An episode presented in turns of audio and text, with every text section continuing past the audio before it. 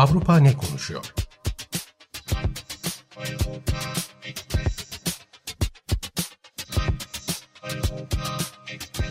Avrupa medyasından yorumlar.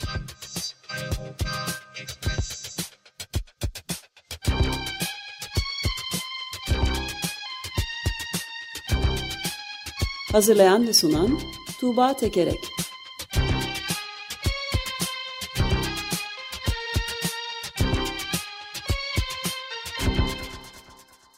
Günaydın Tuğba, merhaba. Günaydın Ömer Bey. Günaydın. Günaydın Özdeş. Evet, bugün Avrupa'da ne konuşuyormuş bakalım. Ee, bu hafta diyelim Papa'nın Kanada ziyareti önemli konuşulanlardan bir tanesi o. Ee, Yunanistan'a bir Yunanistan'da bir aktöre verilen mahkumiyet kararı var çocuk istismarından dolayı. Yunanistan'ın gündemi o. E, ama Avrupa genelinde e, en önemli şey belki önümüzdeki ayları, yılları belirleyecek e, yani belirlemede önemli olan e, gündemlerden bir tanesi İtalya'da erken seçim. E, Eurotopics bülteninden, bültenlerinden derlediğim yorumlarda önceliği İtalya erken seçimine e, veriyorum. E, İtalya'da e, 18 aydır başbakanlık yapan Mario Draghi yapılan güven oylamasını kaybetti e, ve hükümet e, dağıldı, düştü. 25 Eylül'de erken seçime gidilmesine karar verildi. E, öncelikle Draghi'nin e, düşüşü önemli çünkü e, yine İtalya koalitif bir durumdayken bir teknokrat olarak getirilmişti ve geniş bir koalisyonu e, baş başındaydı. Baş, öylece başbakanlık yapıyordu. Bir teknokrat olarak. Eskiden Avrupa Merkez Bankası'nın başkanıydı ve orada çok başarılı bir e, performans göstermişti ve Süper Mario olarak e, adlandırılıyordu oradayken. E, ama İtalya Başbakanlığı süreci pek öyle olmadı. E, ama dediğim gibi Avrupa açısından, Avrupa siyaseti açısından çok önemliydi onun orada olması. Çünkü diğer liderlerle, Avrupa'daki hakim e, siyasetçilerle e, işte güven ve işbirliği içerisinde çalışan bir liderdi. Zira e, istifa edeceği süreçte de hani istifa etmemesi yönünde diğer liderlerden e, çağrılar geldi. E, Britanya'dan The Times gazetesinden bir yorum aktarayım bununla ilgili. Draghi'nin istifası Avrupa'nın tepe kadrosundan güven verici bir ismin eksildiği anlamına geliyor. Bu tam da ihtiyaç duyulan bir dönemde Batı'nın birliğine yönelik yeni endişeler doğuruyor e, demiş buradaki yorumcu. E, ama e, Draghi'nin gitmesinden belki de daha önemli olan e, bir şey var. E, erken seçim 25 Eylül'de yapılacak ve bu 25 Eylül'de sağ aşırı sağ partilerden oluşan e, bir e, koalisyonun iktidara gelmesinin neredeyse kesin gözüyle bakılıyor. E, şu anda anketlere yapılan anketlere göre e, birinci parti İtalya'nın Kardeşleri isimli bir parti. Bu 2018 seçimlerinde sadece yüzde beş oy almış. Ama şimdi bakıldığında e, oy oranı yüzde 24 yani her dört İtalyandan birisi İtalya'nın Kardeşleri Partisi'ni destekliyor. E, kimdir nedir bu İtalya'nın Kardeşleri Partisi? Dediğim gibi yeni bir parti 10 yıl önce kurulmuş ama e, Mussolini taraftarları tarafından İkinci Dünya Savaşı sonrasında kurulmuş olan İtalyan Sosyal Hareketi Partisi'nin bir devamı fiili olarak aslında. E, ve po, yani kök, kökleri bu post faşizme, neofaşizme e, dayanıyor e, deniyor. E, başında bir kadın var, 45 yaşında bir kadın Giorgio Meloni. E, işte mesela savunduğu şeylerden bir tanesi yasa dışı göçe sıfır tolerans işte eşcinsel evliliklerine karşı İtalyan değerlerini savunuyor, aileyi savunuyor, Hristiyanlığı e, sıkça gündeme getiriyor Meloni. E, başbakan olursa İtalya'nın ilk kadın başbakanı olacak ki çok büyük ihtimalle olacak.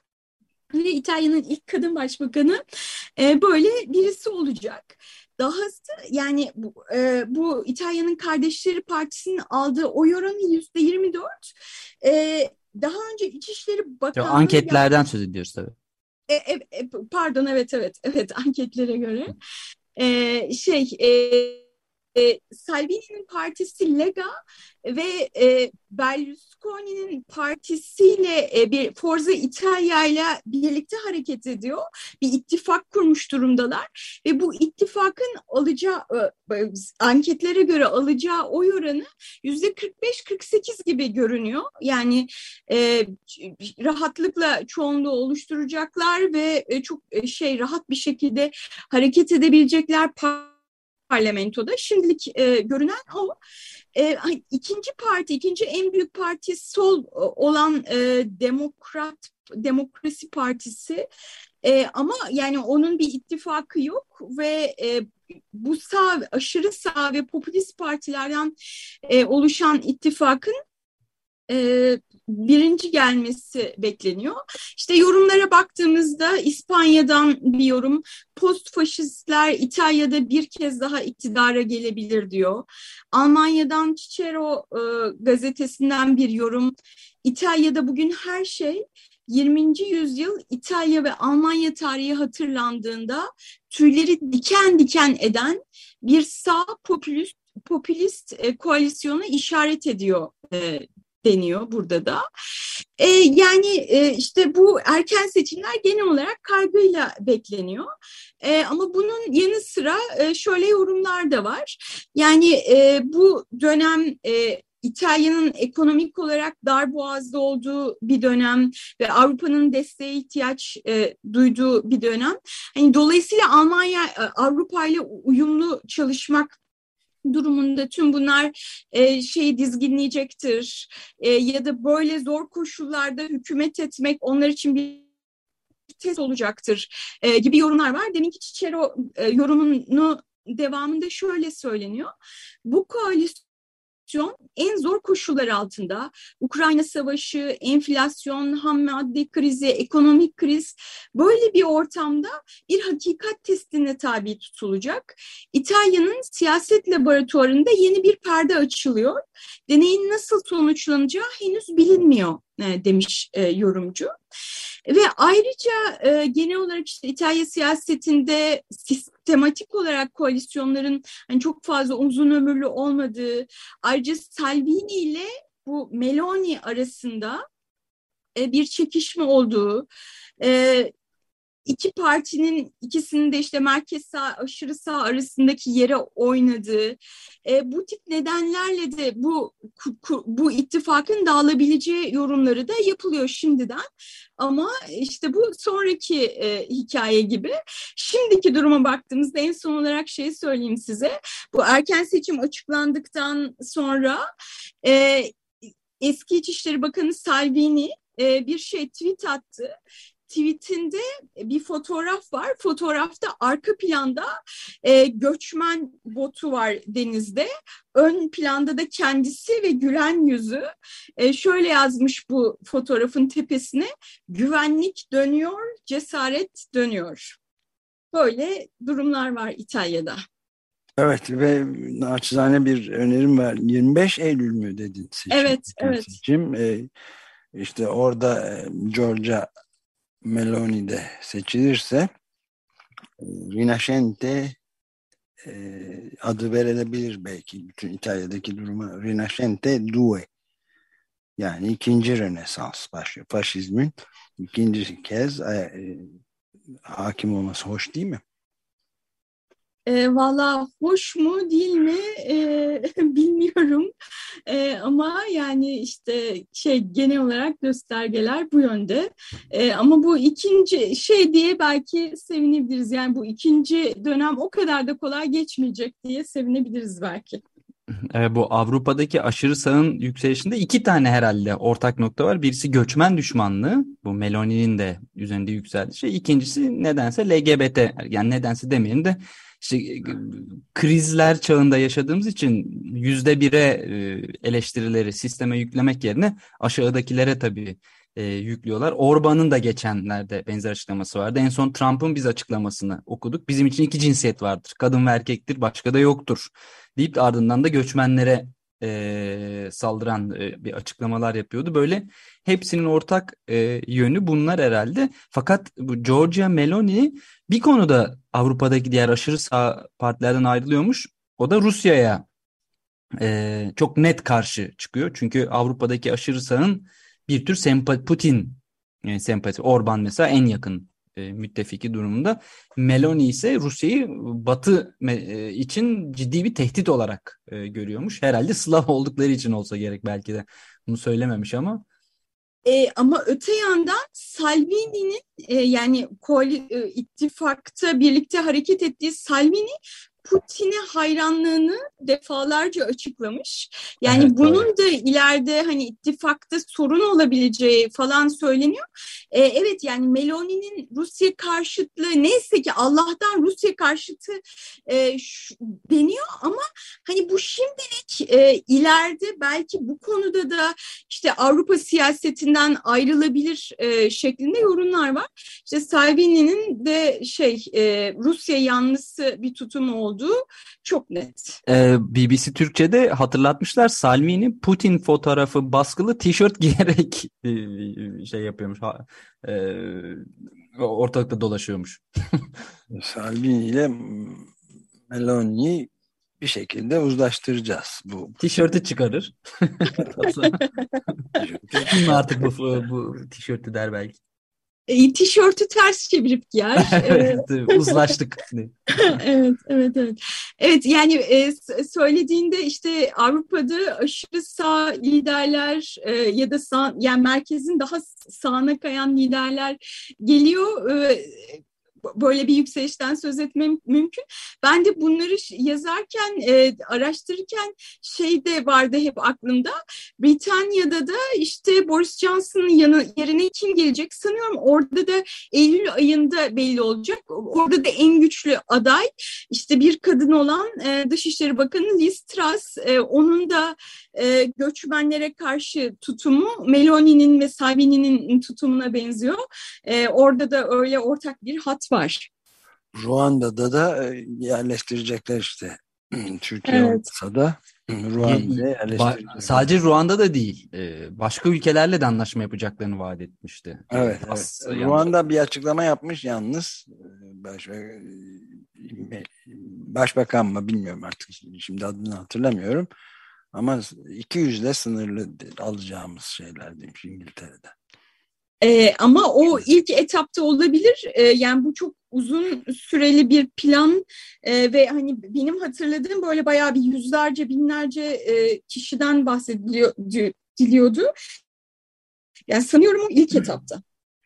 Evet. Böyle buradan birazcık belki içimizi e, açabilecek e, bir yere geçelim. Papa'nın Kanada ziyaretine e, geçelim. E, Papa Kanada'da e, bir e, tövbe e, ziyareti yapıyor. Kanada'ya giderek e, orada bulunan yerlilerden özür diledi. E, orada kiliseye bağlı yatılı okullarda yerli ailelerin çocuklarına yönelik istismar, kötü muamele ve dönemin genel sömürgeci zihniyetini Hristiyanların verdiği destekten e, ötürü af diledi. E, tövbe haccı olarak nitelendiriyor kendisi bu ziyareti. E, Kefaret e, haccı da diyor galiba. Kefaret, evet. E, Türkçe iki şekilde çevrilmiş aynı kelime. Kimisi tövbe olarak, kimisi e, kefaret olarak çeviriyor. E, işte bu yaptığı konuşmada defalarca özür diledi ve güçlü ifadeler kullandı. İçler acısı bir kötülük yapıldığını, e, yıkıcı bir hata, feci bir hata yapıldığını söyledi. E, nedir tarihsel olarak durum? E, kilise 19. yüzyılın sonundan başlayarak Kanada'da yatılı okullar e, açıyor. Toplam 130 okulda 150 binden fazla yerli çocuk e, alınıyor bu okullara. E, alınışları ailelerinden koparılarak zorla ve ki e, bu okullarda bir kültürel asimilasyona tabi e, tutuluyorlar. E, örneğin kendi ana dillerini konuşmaları yasaklanıyor. Konuştuklarında işte şiddete uğruyorlar, cezaya maruz kalıyorlar e, aç bırakıldıkları için, kötü şartlarda e, tutuldukları için hastalanıp ölen e, ve istismar eden on, e, çok sayıda çocuk olduğu söyleniyor. Kanada'da Kanada hükümeti tarafından kurulan bir hakikat ve uzlaşma komisyonu var. E, onun hazırladığı raporda en az 4200 çocuğun e, bu okullarda fiziksel şiddete ve cinsel istismara maruz bırakıldığı e, veya ihmal sonucu öldüğü e, açıklanmıştı. E, ve ayrıca işte kiliselerin etrafında kayda geçirilmemiş e, ve çok sayıda çocuğun olduğu mezarlar e, olduğu tespit ediliyor. Bu Hakikat ve Uzlaşma Komisyonu durumu kültürel soykırım e, olarak tanımlamıştı. Kanada hükümeti de resmi olarak özür dilemişti. Medyadaki yansımalara baktığımızda e, bir yandan bunu çok önemli bir ziyaret olarak tanımlayanlar var. Polonya'dan Tygodnik Powszechny e, gazetesindeki yorumcu Papa'nın belki de en önemli dış ziyareti bu şimdiye kadar eşi görülmemiş bir yolculuk diyor. Ama bir yandan e, bunun eksiklerine dikkat e, çekenler de var. Almanya'dan Frankfurter Rundschau Papa'nın e, kiliseye değil de kilisedekilere yani kilisenin çalışanları adına, kilise mensupları adına e, özür dilemesini e, eleştiriyor. Asıl yani kilisenin kurum olarak e, kurum olarak özür dilemesi gerektiğini söylüyor. Şöyle diyor yorumcu, sanki Katolik Kilisesi'nin yatılı okullarındaki koşullar ve devletle kurduğu yakın ilişki kilisenin kendi meselesi değilmiş gibi konuşuyor Papa. Kilise bir kurum olarak ait olduğu yerde yani güçsüzlerin yanında durmadı. Bunun yerine güçlülerle bir oldu diyor. E, bu açıdan eleştirmiş buradaki yorumcu. E, Hollanda'dan NRC Handelsblad gazetesindeki e, yorumcu da bunların biraz lafta kaldığını söylüyor. Şöyle ki e, Katolik Kilisesi şimdiye kadar vaat edilen tazminatın yalnızca bir kısmını ödedi. E, Kanada Hakikat Komisyonu'nun asla geri dönmemiş tüm çocukların kaderini titizlikle araştırabilmesi e, için bütün arşivlerin açılması gerekiyor. Kayıtlara, belgelere erişimin sağlanması gerekiyor. Adalet, tazminat ve hepsinden de önemlisi şeffaflık gerekiyor demiş. E, yani bu şeylerin biraz somut adımlara dönüşmesi gerektiğini de söylüyor. Papa da özrünü dilerken bunun ilk adım olduğunu söylüyordu, başlangıç olduğunu söylüyordu. Bundan sonra neler olacağına da bakmak gerekecek burada. Evet yani Papa e, aslında oldukça ciddi bir e, bacaklarından, dizinden rahatsızlığı olmasına rağmen diğer bütün seyahatlerini iptal etmesine rağmen bunu yaptı, gerçekleştirdi ve oldukça da radikal şeyler söyledi. Onu da belirtmek lazım yani. Evet. E, adalet konusunda bugüne ve daha bireysel e, bir duruma bakalım. Yunanistan'da. E, Yunanistan'da e, 2021 yılının başında e, Yunan Ulusal Tiyatrosu'nun sanat yönetmeni olan ve aynı zamanda ünlü bir oyuncu olan Dimitris Liniadi tutuklanmıştı. Erkek çocukları istismar suçlamasıyla e, yargılama 18 ayın sonunda e, neticelendi ve Linyadi'ye iki erkek çocuğa tecavüz ettiği sabit bulunarak e, ve hafifletici e, sebepler dolayısıyla cezası da hafifletmeden 12 yıl hapis cezası verildi. Oy birliğiyle ama şöyle enteresan bir şey oldu. Mahkeme heyeti e, Yunan aktörün suçunu sabit bulup 12 yıl hapis cezası verirken aynı zamanda onun tahliyesine de karar verdi. Yani Linyadis buna itiraz etti e, ve mahkeme heyeti orada hemen onun salınmasına da karar verdi. Bu tabii ülkede ciddi şekilde bir infiale e, yol açtı.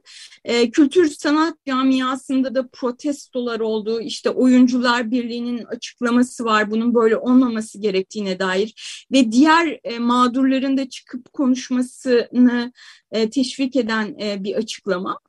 Bunun böyle olmasının sebebinin e, Linyadi'nin e, muhafazakar hükümete, iktidardaki iktidara yakınlığı ve Başbakan Miçotakis'le dostluğu olduğu yönünde de e, yorumlar var. Zira e, yargılama sürecinde de mahkeme mahkemeye gelip Linyadi'ye destek verenler var, destekçileri var ve bunların arasında milletvekilleri de var. E, işte bu durumda e, bayağı eleştirilere neden oluyor. Haber sitesi Dokumento'dan bir yorum aktarayım. Linyadi'ye kuvvetli suç şüphesiyle tutuklatan savcılık için onun tehlikeli biri olduğu açıktı. Fakat mahkum edilmesine rağmen mahkeme aynı fikirde değil hukukun içine düştüğü bu şizofreniyi kim nasıl açıklayabilir? Yargı bu şekilde işlemeye devam edemez. Radikal demokratik reformlara ihtiyaç var. Tecavüzcü toplum için neye karşılık geliyorsa yargı için de öyle olmalı. Başbakan Miçotakis'in dostu diye farklı bir hükme varılamaz demiş buradaki yorumcu. Evet Yunanistan'da da ayrıca şimdi oyun kurallarının değiştirecek çok şey olduğunu söyleyen bir başka durum da var. Yunanistan Başbakanı Mitsotakis'te kim görüştü? Suudi Arabistan Veliaht Prensi Selman.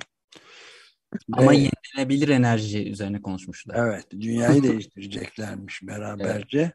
Yani bu da çok heyecanlı. Yani elimizde her iki ülke hem iki ülke hem de tüm bölge için oyunun kurallarını değiştirecek çok şey var demiş ve ne yapıyorlar? Bir e, hidrojen projesi üzerine çalışıyorlar anlaşılan. Hidrojen açısından Yunanistan Avrupa için bir dağıtım merkezi haline gelecekmiş. E, bu şey ortaya ilk çıktığında 2021'in başında e, tabii o, erkek çocuklara tecavüz toplumda infial yaratan e, bir durum.